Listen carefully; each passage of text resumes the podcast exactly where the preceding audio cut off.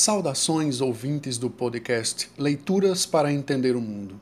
Este é um projeto com finalidades educativas, criado em tempos de isolamento social e tem como objetivo propor reflexões complementares às nossas aulas de história a partir da leitura e comentários de textos que, como sugere o título do podcast, nos ajudem a entender o mundo. Nos últimos anos, ouvimos através dos meios de comunicação uma curiosa expressão: uma nova Guerra Fria. Ler ou ouvir essa atribuição conceitual ao conflito, por enquanto no universo da diplomacia política e das relações econômicas entre Estados Unidos e China, serve de impulso para uma reflexão histórica. A partir dessa semana, vamos estudar o contexto pós-Segunda Guerra Mundial, em que a União Soviética e Estados Unidos disputaram o controle do mundo, que se recuperava do maior confronto bélico da história da humanidade.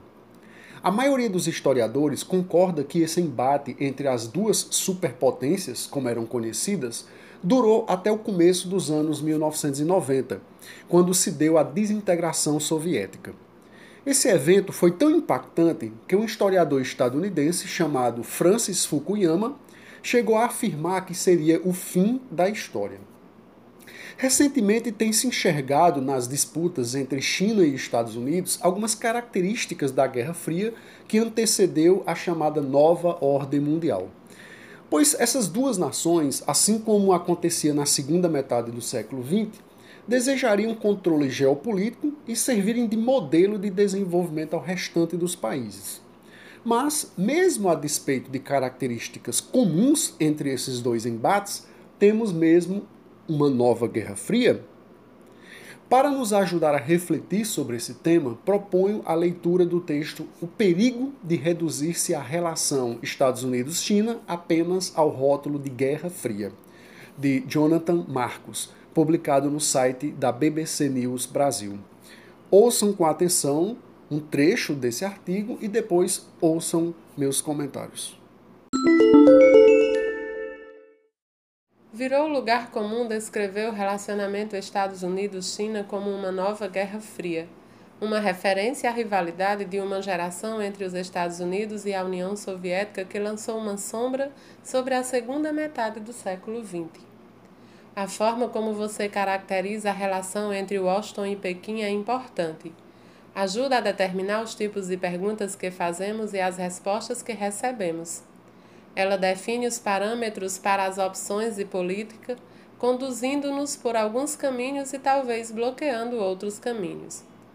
O uso de analogias históricas costuma ser considerado útil para esclarecer opções, contextos e dilemas mas outros argumentam que pode ser contraproducente. A história não se repete dessa maneira e as diferenças podem ser mais fortes que as semelhanças. Se por Guerra Fria se entende uma grande luta titânica envolvendo todos os aspectos do poder nacional, travada entre dois sistemas políticos incompatíveis, então claramente a rivalidade Estados Unidos-China tem ecos do confronto Estados Unidos-soviéticos. De acordo com a estratégia de política externa provisória do governo Biden, divulgada no início deste mês, uma China mais assertiva é o único competidor potencialmente capaz de combinar seu poder econômico, diplomático, militar e tecnológico para montar um desafio sustentado a um sistema internacional estável e aberto. Desafiar a China sempre que necessário e cooperar sempre que possível é o mantra da Casa Branca de Biden.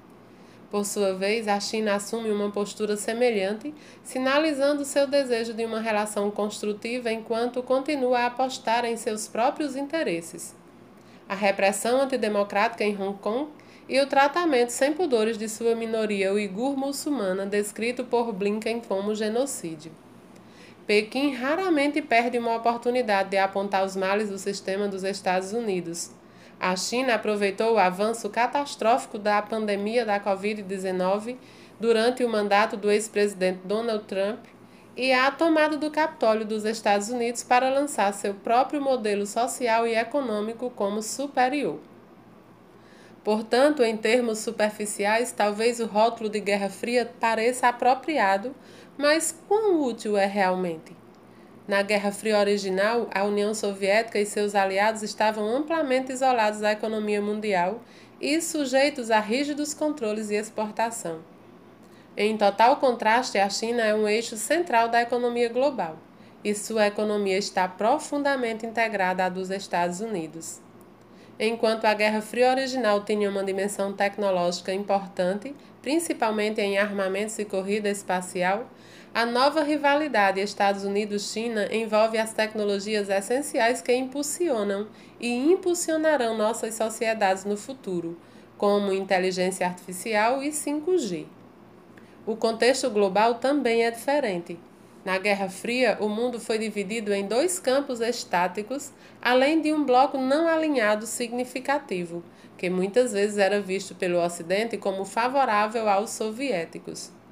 Hoje temos um mundo essencialmente multipolar, mas no qual as instituições da ordem mundial liberal estão sob ameaça como nunca antes. E isso dá à China uma vantagem na tentativa de impor sua própria visão de mundo. É comum ouvirmos que a importância de se estudar o passado é nos tornar capazes de entender o presente e prepararmos o futuro. Dito assim, parece haver uma dinâmica simples e objetiva que parte da ideia de que os processos históricos são previsíveis desde que saibamos o que já aconteceu. Quero lembrar a vocês que dei bastante ênfase aos conceitos de mudança e permanência recentemente quando nos dedicamos a refletir sobre a memória e a história do nosso município. Expliquei que é fundamental percebermos o ritmo em que as coisas se transformam e por que outras permanecem quase inalteradas. Ora, o próprio tempo, como vimos na frase de Aristóteles, é feito de mudanças. Essa deve ser a chave de compreensão para quando vamos nos dedicar à comparação entre o passado e o presente. Ter sempre em mente essa dinâmica entre o que muda e o que permanece. Será que podemos dizer que o que temos agora é uma nova Guerra Fria? O que vocês ouviram foi apenas uma parte do texto. E de antemão digo que leiam o restante no site, cujo link eu vou disponibilizar. Mas a minha intenção aqui nesse episódio do podcast Leituras para Entender o Mundo é estimulá-los a perceber como fazer comparações entre acontecimentos e contextos é muito comum na imprensa e até mesmo nas redes sociais hoje em dia. As pessoas, muitas vezes sem conhecimento dos fatos, acabam traçando paralelos entre a realidade que vivem e outros tempos, na tentativa às vezes de justificar uma atitude ou modo de pensar. Chamar atenção para uma ameaça ou até conclamar os outros a seguir exemplos de feitos do passado. Pode ser que no futuro os historiadores venham a reconhecer que vivemos agora uma nova Guerra Fria, com características próprias. O perigo ao qual me refiro é que, quando usamos o título Guerra Fria, já trazemos para o presente uma série de situações ocorridas em outra época, que precisam também ser compreendidas à luz do próprio contexto. Para finalizar, quero citar um comentário do pensador chinês Confúcio. Disse ele: Aprender sem pensar é um erro. Pensar sem aprender é perigoso.